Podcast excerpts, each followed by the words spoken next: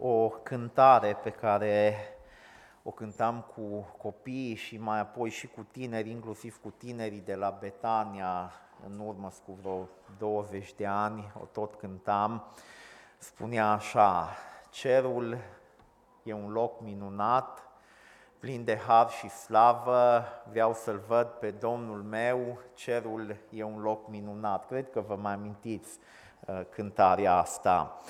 Uh, cerul este într-adevăr un loc minunat, plin de har și de slavă.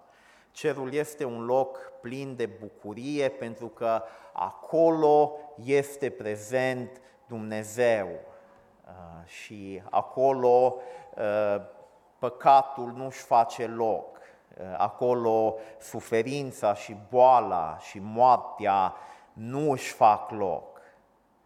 Apostolul Pavel vorbește în epistola lui către Timotei, în 1 Timotei, capitolul 6, despre fericitul Dumnezeu.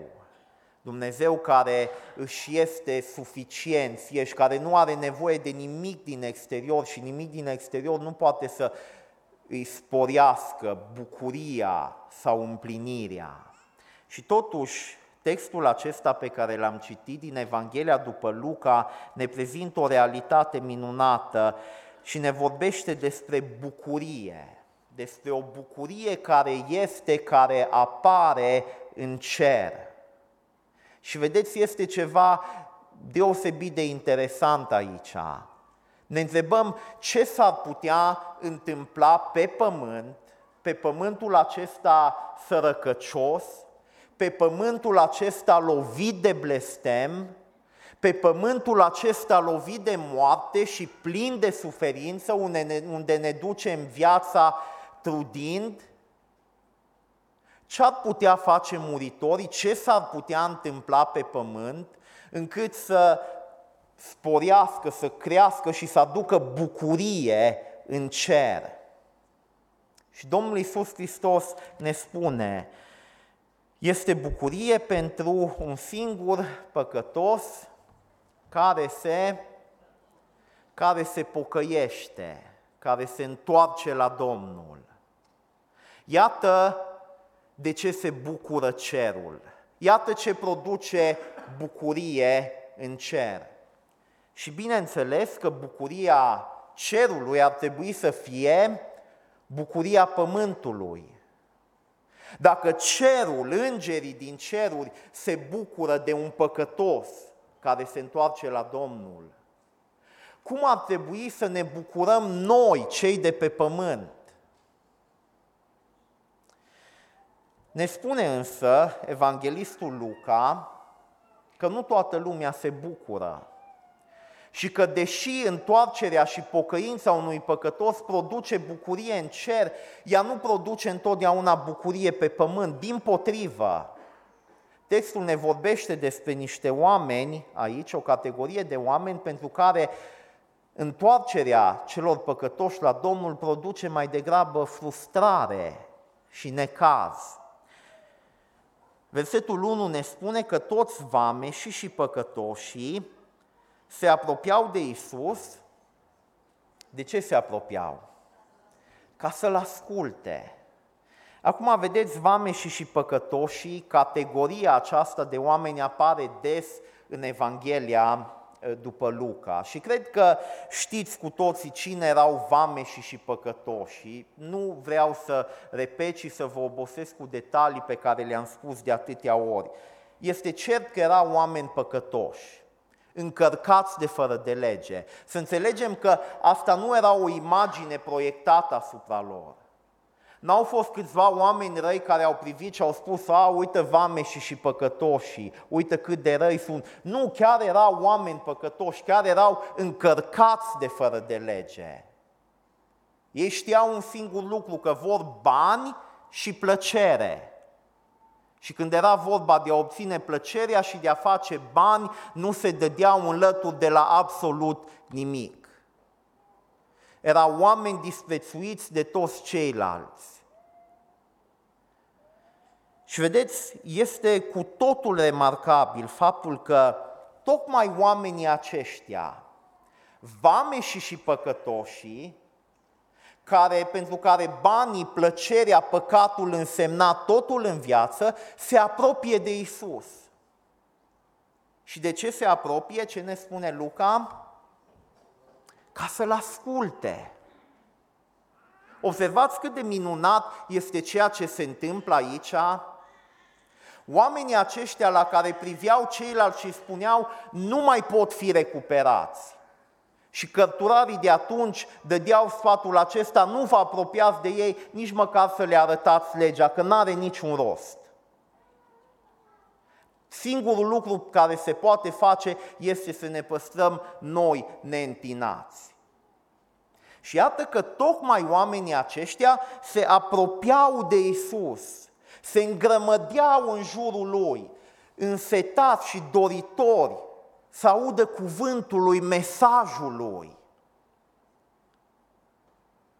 Oamenii aceștia care până atunci n-au știut decât că vor bani și plăceri, și mai mulți bani și mai multă plăcere, aud mesajul acestui om și înțeleg că este ceva și pentru ei acolo. Apare o nouă speranță și pentru oamenii aceștia. Mijez zorii unei noi zile, chiar și pentru vameși și pentru păcătoși. N-ar trebui asta să aducă bucurie? N-ar fi trebuit să se bucure farisei și cărturarii și să spună, iată ce n-am putut noi să facem poate să facă omul acesta, autoritatea pe care n-am avut-o noi, puterea care n-a fost în cuvintele noastre, este în cuvintele acestui om. Iată că mântuirea este și pentru oameni ca ei. Cât de mare e bucuria cărturarilor și a fariseilor? Este o cântare, cât de mare, atât de mare. Farisei și cărturarii cârteau și ziceau, unde am mai auzit cuvântul la cârtii, unde se tot repetă în Scripturi? În Exodul, așa, și în numeri, în cărțile lui Moise.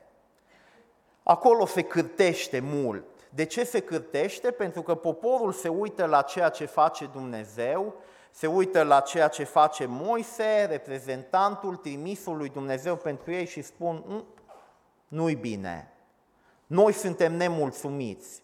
Nu așa ar trebui procedat. Și exact același lucru se întâmplă și aici. Iată-l pe Domnul Isus Hristos, acel profet, acel proroc mai mare decât Moise, care vine în numele Domnului, cu autoritatea Domnului, cu cuvântul Domnului. Solul venit din cer, Fiul, și chiar și la fiul, așa cum spunea Domnul în pilda vierilor, ei se uită și spun, nu procedează bine. Nu așa ar trebui făcut. Fariseii și cărturarii cârteau și ziceau, omul acesta primește pe păcătoși și mănâncă cu ei. A mânca și în cultura noastră, dar în mod deosebit, în vremurile respective însemna să ai o relație cu persoana respectivă. Nu stăteai, nu te așezai, astăzi noi mai vorbim despre, e un lucru pe care eu nu prea îl sufăr, business lunch să te pui la prânz și să discuți afaceri. În mintea mea lucruri una, mâncarea e alta. Ori mă pun la masă și mănânc și mă simt bine, ori discut afaceri și alte lucruri. Afaceri nu prea discut eu, dar ori ne vedem de treabă, ori mâncăm, una din cele două. Am fost însă împins de împrejurări în mai multe situații să particip la așa ceva și părerea mea e că nici discuțiile nu le duci bine și nici nu te împlinește mâncarea, îi rămâi așa cu ceva pe lângă, dar probabil că unii se pricep. În vremea aceea însă erau vremuri mai frumoase decât cele de azi și nu exista business lunch. Pe vremea aceea dacă mâncai cu cineva, mărturiseai, arătai în felul acesta că ai o relație, că îți împarți viața oarecum cu persoana respectivă. Și acum oamenii aceștia sunt extrem de mulțumiți de gradul de apropiere care există între Domnul Isus Hristos și cei păcătoși.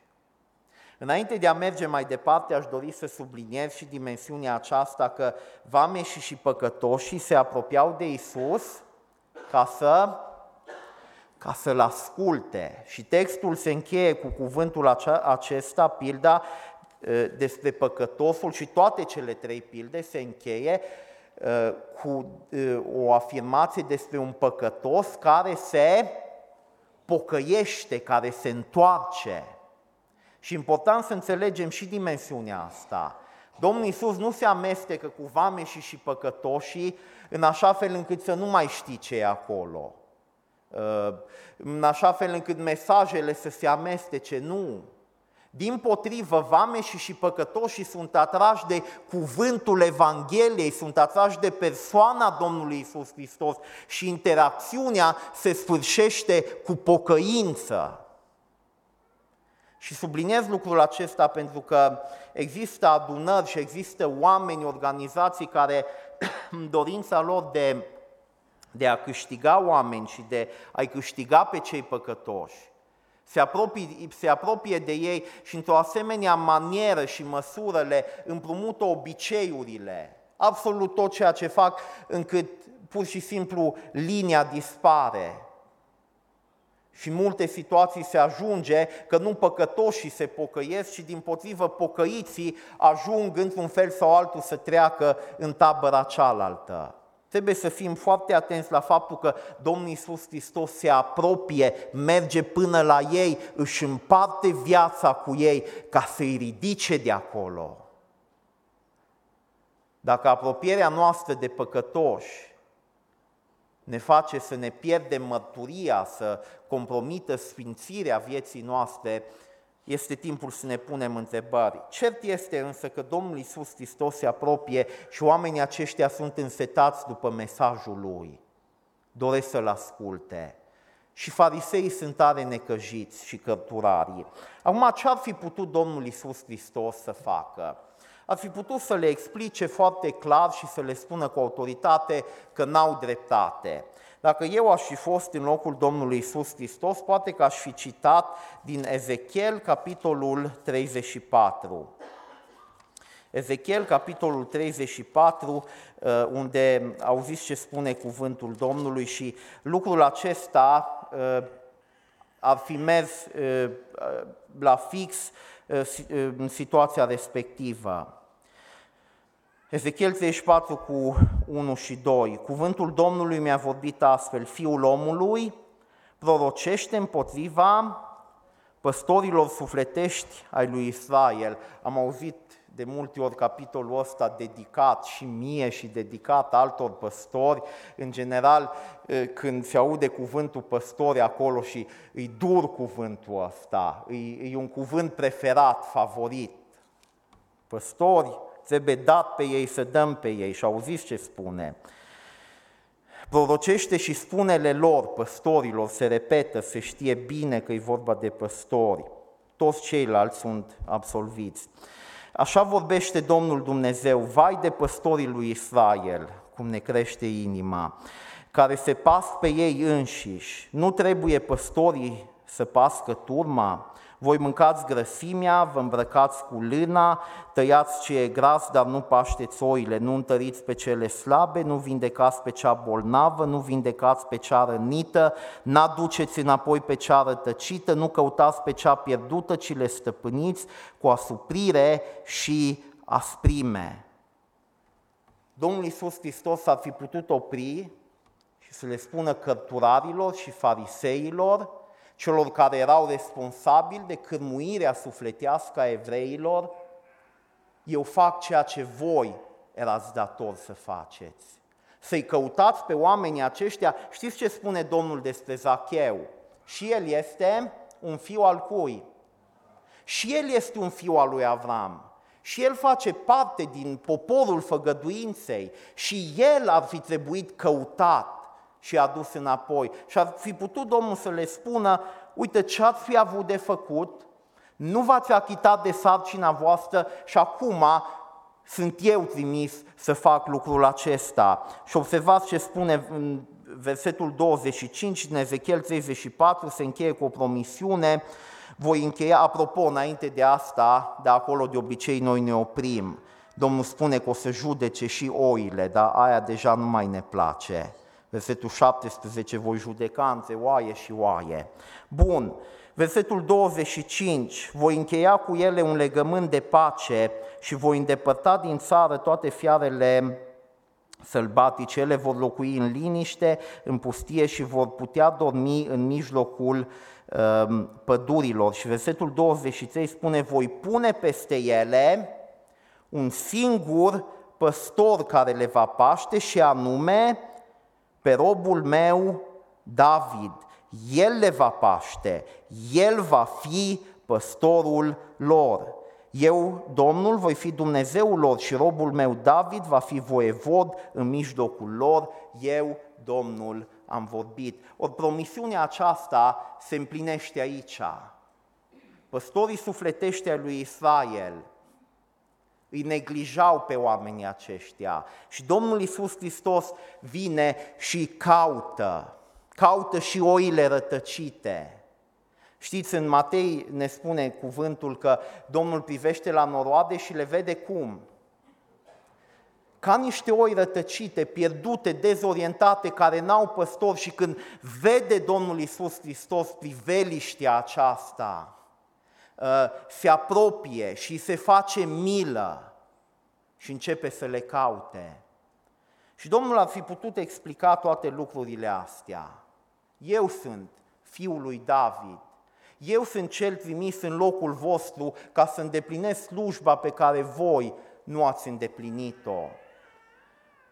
Însă versetul 3 ne spune așa, dar el le-a spus ce a făcut Domnul Isus Hristos le-a spus pilda aceasta. Îi vede încruntați, îi vede supărați, îi vede necăjiți, îi vede cârtind și vedeți, trebuie să învățăm și de la înțelepciunea Domnului, să observăm și înțelepciunea Domnului nostru Isus Hristos. Privim la Domnul Isus Hristos și învățăm nu doar din conținutul a ceea ce spune El, ci și din modul în care spune. Observați că el nu se aruncă direct în argument și nu începe să-i muste, pentru că știe că i-ar fi pierdut. Dar el i-a spus pilda aceasta. Domnul Iisus Hristos nu atacă frontal.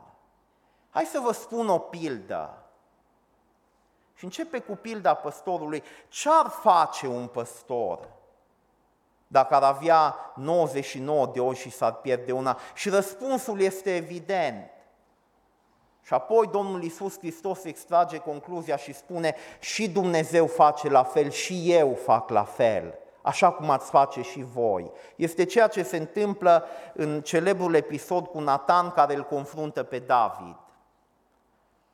Dacă ar fi venit la David și ar fi zis, nu ți rușine, David, tu împăratul lui Israel, tu ai putut să faci așa ceva, uite așa și așa. Nu, dar îi spune o istorisire. Și David, care fusese păstor și el, se prinde și se implică emoțional. Și la sfârșit spune, este vrednic de moarte. Și atunci Nathan răstoarnă masa și spune, tu ești omul acela. Și îl prinde cu propria lui petardă. Vedeți, ceva de genul face și Domnul Isus Hristos aici. Îi prinde în istorisirea aceasta și mă rog Domnului și mie și nouă să ne dea și înțelepciunea aceasta, să știm cum să ne apropiem de oameni. Să știm când e nevoie de confruntare, când e nevoie de pildă, să știm câteodată când e nevoie doar de fapte, să știm când e nevoie de tăcere, să avem mai multă înțelepciune. Și Domnul Iisus Hristos le dă pilda aceasta și în pilda aceasta sunt patru realități pe care aș vrea să le parcurgem în dimineața aceasta. Mai întâi este realitatea unei oi pierdute. Care om dintre voi, dacă are o sute de oi și pierde pe una din ele, nu lasă pe celelalte 99 pe islar și se duce după cea pierdută până când o găsește. Toate cele trei pilde, dacă vă uitați, foarte interesant, uh, aici zice, le-a spus pilda aceasta și urmează trei pilde pentru că ele formează un întreg. Și în fiecare din ele există ceva care se pierde. Mai întâi o oaie, un ban în a doua pildă și un fiu în, în cea de-a treia pildă. Și observați că este și o progresie. 99 versus o oaie, apoi 10 și se pierde un ban, și apoi în ultima doar doi, doi fii și se pierde unul. Dar cert este uh, că avem aici realitatea aceasta a pierderii. O oaie care este pierdută, care este rătăcită. Acum, o oaie care este rătăcită nu are absolut nicio șansă. Se pot întâmpla unul din trei lucruri cu ea. Primul să cadă într-o văgăună, într-o prăpastie și să-și rupă picioarele. Al doilea să fie întâlnită de o fiară sălbatică și să fie sfâșiată. Al treilea lucru să moară de sete și de foame pentru că nu știe cum să-și găsească și să-și procure mâncarea. Sau poate să fie o combinație sau chiar toate cele trei. Să-și rupă picioarele, să moară de sete și de foame și să o găsească și o fiară sălbatică. Ă, pot să fie mai multe combinații aici, dar un lucru e sigur. Oaia nu o să iasă bine. Oaia nu o să iasă bine și nu doar că nu iese bine, dar oaia nu se poate regăsi, nu poate găsi drumul singură. Mai întâi este dezorientată, spre deosebire de alte animale, nu are instinctul acesta, nu știe să găsească drumul înapoi spre pășune sau spre staul sau spre sat, este rătăcită și este vulnerabilă pentru că oaia nu are putere, oaia nu luptă, nu e un animal de pradă care să atace. Așa că avem imaginea aceasta a unei oi care s-a pierdut și care stă dezorientată, rătăcită și în jurul ei sunt o mie și una de pericole. Nu e o imagine foarte înălțătoare, așa Oaie rătăcită. Și revin la ceea ce spuneam în timpul de închinare. Când te întorci în trecutul tău, când mă întorc eu în trecutul meu, oare noi cum ne vedem? Vă amintiți ce spune Isaia 53 cu 6? Noi rătăceam cu toții ca niște oi. Nu e o imagine foarte elegantă, așa Parcă acum când suntem îmbrăcați în hainele noastre frumoase și suntem aici cu toții, uh, cu gesturile noastre frumoase și elegante, cu altceva ne-ar plăcea să ne identificăm. Și Isaia spune, noi rătăceam cu toții ca niște oi. Petru uh, este și el destul de aspru și 1 Petru 2 cu 25, uh, prima parte a versetului spune căci erați ca niște oi rătăcite. Erați ca niște oi rătăcite, aceștia erați voi. Nu vă puteați întoarce acasă, nu vă puteați ajuta, aveați nevoie de salvare.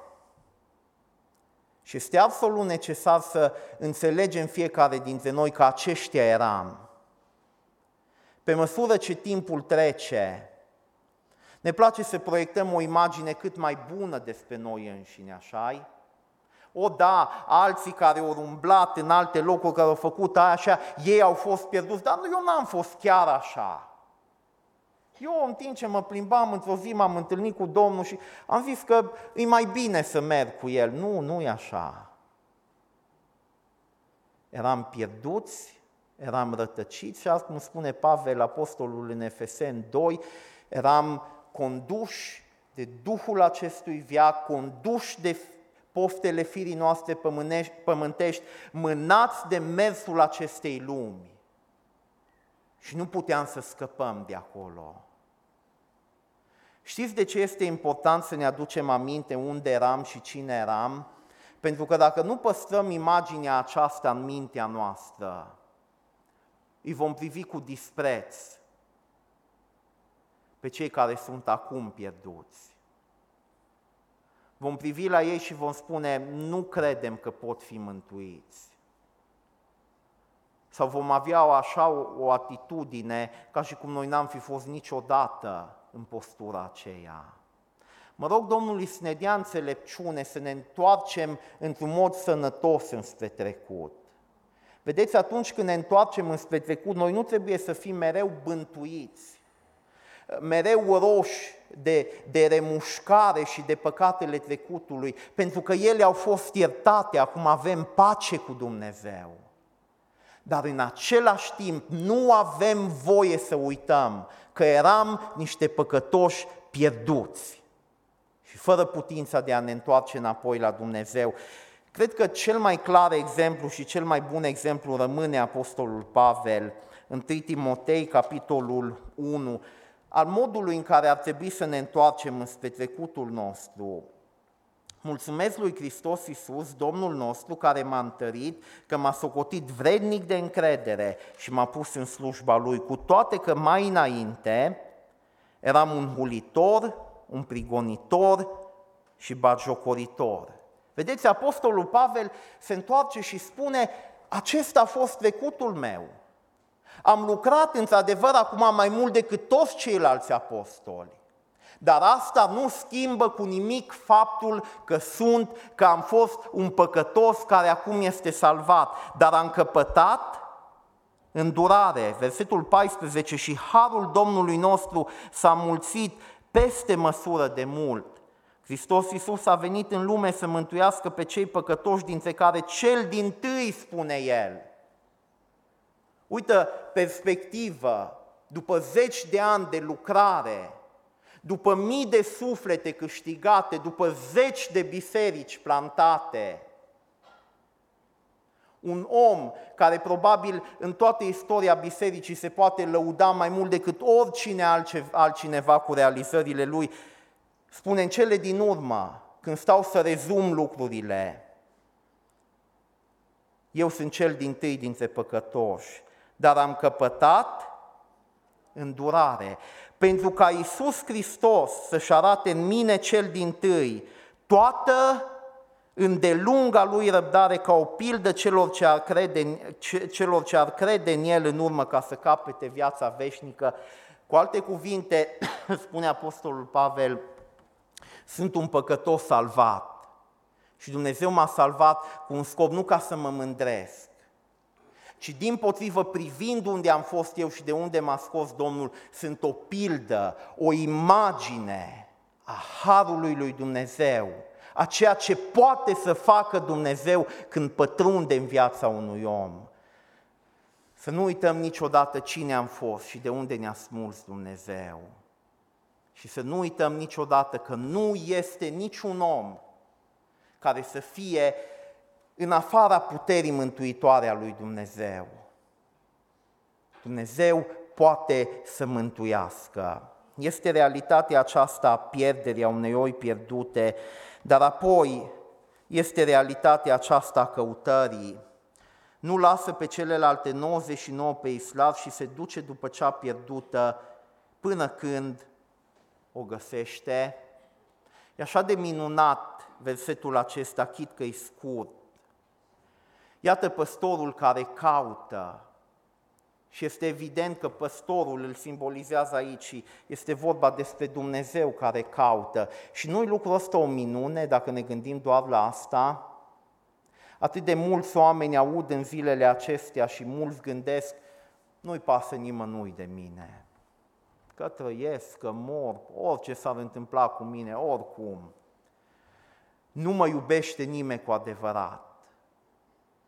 Și iată aici concepție creștină despre lume și viață, care ne spune că dincolo de miile și milioanele de galaxii și de stele, există un Dumnezeu care îi caută, îi caută pe oameni și este înfățișat ca păstorul, mai târziu va fi înfățișat ca un tată un Dumnezeu personal care caută oameni Ce har! Să știi că Dumnezeu este preocupat de tine. Indiferent de ce spun oamenii, de ce cred oamenii, indiferent de cum te etichetează oamenii, Dumnezeu te caută și este interesat de soarta ta. Și observați, mergând mai departe, păstorul are 99 de oi, dar le lasă pe celelalte și o caută pe cea rătăcită. Preocuparea lui Dumnezeu nu doar pentru omenire, ci preocuparea lui Dumnezeu pentru fiecare persoană în parte. Este o cântare pe care noi o cântăm. A doua strofă spune că negura nopții și întinde mantaua, privesc printre lacrimi spre tine a căuta. Dincolo de stele, eu știu că există un tată puternic ce asupra înveghează cu dragostea sa. Vedeți, păstorul nu spune 99 de oi sunt în siguranță, s-a pierdut una, paguba e minimă, n-are rost să ne îngrijorăm prea tare. Și vedeți cât de minunate sunt lucrurile, pentru că ceea ce dă siguranță celorlalte 99 de oi este tocmai faptul că păstorul o caută pe aceasta una care s-a rătăcit. Acum transcendem un pic pilda, pentru că oile nu gândesc chiar așa de departe.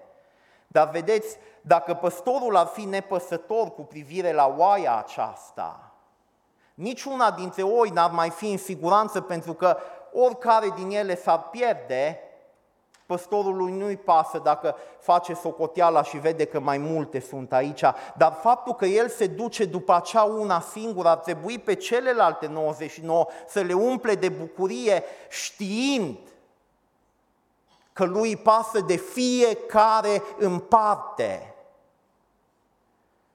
Noi suntem în vremea în care totul socotim după numere. Cât suntem? Cât se botează? Iată o întrebare. Numai doi. Numai doi. Voi câți aveți acolo la biserică? Voi câți sunteți? Și dacă e un număr onorabil, spunem, noi suntem bine. A noi merge bine, bine, foarte bine tot.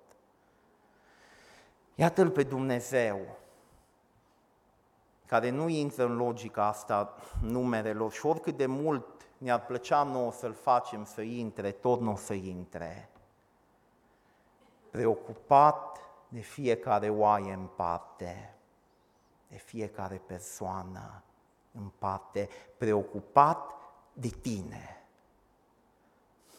Iată o realitate care dă sens vieților noastre și mai mult decât atât, mai este ceva aici.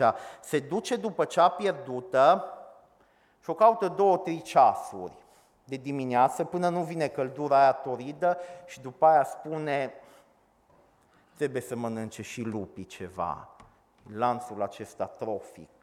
Și dacă n-am găsit-o până acum, asta este. Până la lăsarea serii, până când se vede tot înspinat pe picioare și julit și zgâriat și spune N-am umblat atâta după oaie niciodată, gata. Se duce și o caută până când până când o găsește. Slavă Domnului pentru cuvântul acesta. Păstorul care se duce și o caută până când o găsește. Noi uneori renunțăm, noi uneori spunem, gata, e prea mult, gata, deja aici ai nesimțire, gata, deja aici ai nu știu ce. Păstorul se duce și caută oaia până când o găsește. Și pentru ca păstorul să ne găsească pe noi, a trebuit să vină din cerul, din glorie și să ne caute. Și așa de ușor vorbim despre realitatea aceasta. O, da, Hristos a venit și s-a născut în Betlehem și a umblat printre noi, nu-i chiar așa.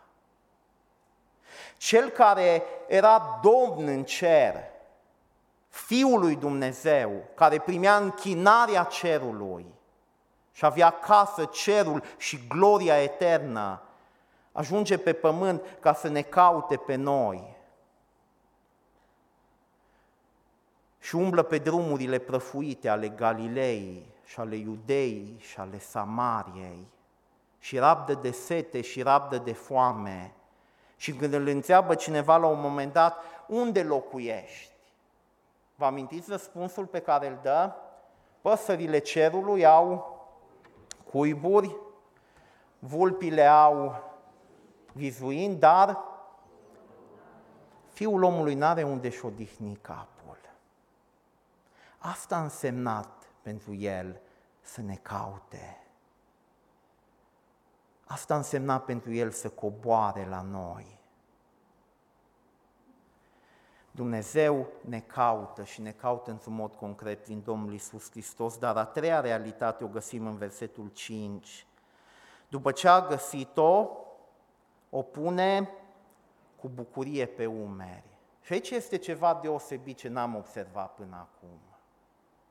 După ce a găsit-o, o pune cu bucurie pe umeri. Noi avem impresia că, gata, aici ai deznodământul, bine că a găsit-o.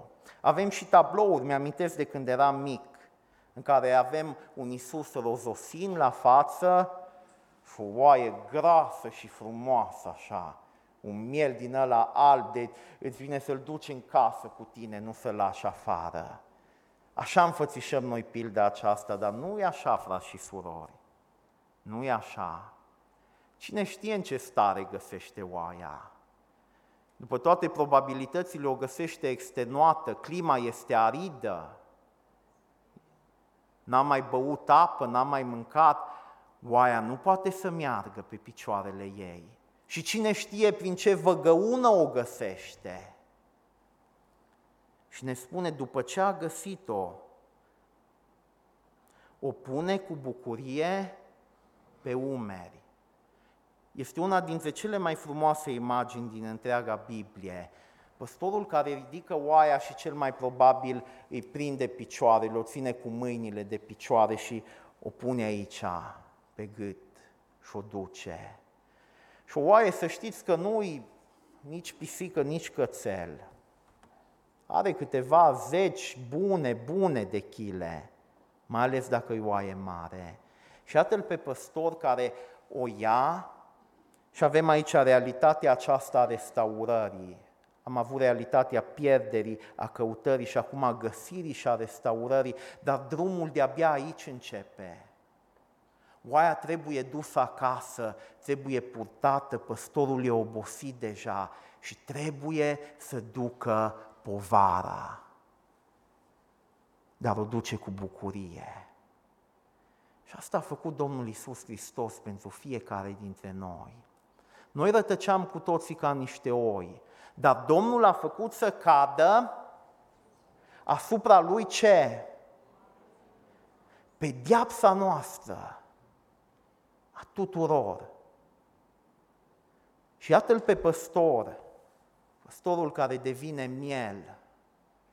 Și deși este miel neprihănit, Ioan ne spune că ridică asupra lui cade ce? Tot păcatul lumii. Acolo la cruce, păstorul, marele păstor, bunul păstor, devine mielul de jertfă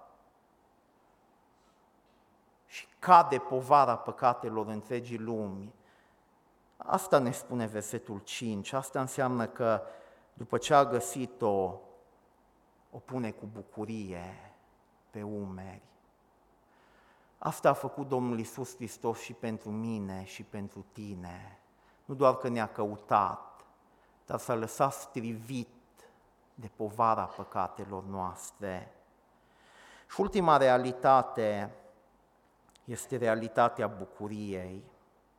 Pe când se întorcea acasă, cheamă pe prieteni, pe când se întoarce acasă, cheamă pe prietenii și vecinii săi și le zice, bucurați-vă împreună cu mine, căci mi-am găsit oaia care era pierdută. Și apoi Domnul Iisus Hristos extrage concluzia. Fiecare din aceste pilde se încheie cu bucurie, se încheie cu o sărbătoare la care participă mai mulți. Fratele Luci cânta, cântare 150 și ultima strofă, ultima parte a cântării spunea, dar știu că în cer e mare bucurie. De ce e mare bucurie? Continuă versurile cântării și spun, pentru că Dumnezeu a învins vrăjmașul prin iubire. Vă amintiți Apocalipsa, capitolul 5, nu este nimeni care să rupă pe cețile, care să ia cartea și în cele din urmă mielul, leul din seminția lui Iuda ia cartea și în momentul acela îngerii și făpturile cerești cad în închinare și spun ești vrednic de laudă, de cinste, de glorie. De ce? Pentru că ai fost junghiat și ai răscumpărat cu sângele tău oameni din orice seminție, din orice norod, de orice limbă și ai făcut din ei preoți. Este bucuria cerului că mielul a câștigat biruința. Și dacă el a fost înălțat și a avut glorie la Tatăl înainte să vină în lume, cu atât mai mult are glorie acum când s-a adus jertfă. Dar vedeți ceea ce ne spune textul acesta și pilda aceasta care duce lucrurile mai departe, este că nu-i doar o bucurie generală în cer. Vă spun că va fi mai multă bucurie în cer pentru un singur păcătos care se pocăiește decât pentru 99 de oameni neprihăniți care n-au nevoie de pocăință. Este convingerea mea că Domnul Isus este ironic aici, ironic cu farisei și cărturarii care credeau că ei n-au nevoie de pocăință. Dar de fapt ei nu-și dădeau seama că au și ei nevoie de pocăință. Însă ori de câte ori cineva își vede păcatul și se întoarce acasă, este multă bucurie în cer. Este multă bucurie pentru că un păcătos a venit acasă, s-a întors acasă. Oamenii au fost izgoniți din Eden și a fost pus heruvimul cu sabia învăpăiată. Și acum Hristos a venit și a fost lovit, dacă vreți să păstrăm termenii imaginii, a fost lovit El de sabia aceea prin răstignire. A murit El, a plătit El prețul pentru ca noi să fim aduși acasă. Și în încheiere, doar atât vreau să mai spun. Mă rog ca fiecare dintre noi să găsim odihna, pacea, bucuria și liniștea pe care ni le oferă păstorul cel bun.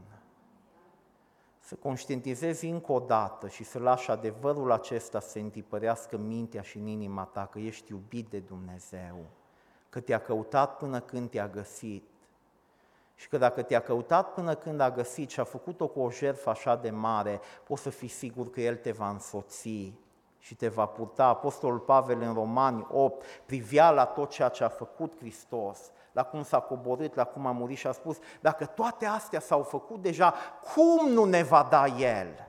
Fără plată, toate lucrurile să ne odihnim în ceea ce am primit deja și să ne bucurăm, să ne odihnim și să ne bucurăm de ceea ce urmează să primim. Dacă este bucurie în cer acum când un păcătos se întoarce, Oare cât de mare va fi bucuria când acea mulțime mare de oameni în haine albe va sta înaintea tronului? Și va cânta, ne spune cartea Apocalipsa, mântuirea este a Dumnezeului nostru și a mielului care stă pe tron. Să nu mai ne petrecem viața tot oftând și tot cântându-ne și tot văitându-ne, Dumnezeu este Marele Mântuitor și Salvator suntem mântuiți, avem certitudinea mântuirii, avem siguranța cerului să ne bucurăm și să ne odihnim. Dar ceea ce ne spune pilda aceasta este că Dumnezeu vrea să ne facă parte a acestei misiuni. Păstorul a venit, a căutat, a făcut tot ceea ce trebuia făcut ca să ne lase o pildă, ca să mergem și noi ca să chemăm și noi, prin cuvinte, prin fapte, în baza numele autorității Lui și a jertfei Lui, să-i chemăm și pe alții. Și atunci când cineva se întoarce, frați și surori, să ne, să ne bucurăm, să ne bucurăm. Domnul să ne ajute la aceasta.